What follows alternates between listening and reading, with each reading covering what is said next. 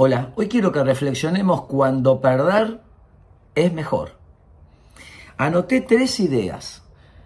Perder para ganar algo mejor. Se llama postergar.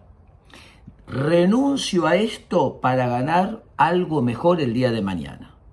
Todos nosotros hacemos esto. Estudiamos, perdimos salir, divertirnos o lo que fuese. ¿Para qué? Para ganar un título, para ganar conocimiento renunciamos a algo en el presente porque hay una ganancia mayor el día de mañana.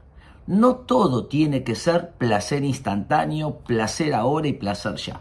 Es verdad que si vivimos siempre postergando por algo mejor que nunca viene, los vamos a frustrar.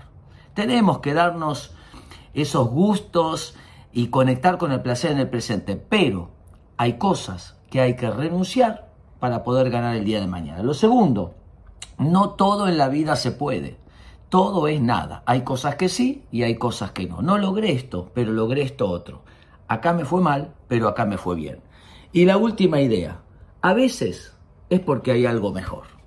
Queríamos algo con todo nuestro corazón y por H, por J o por B no lo logramos. Pero después encontramos que la mano que nos guía, que el Creador nos llevó a darnos algo mejor.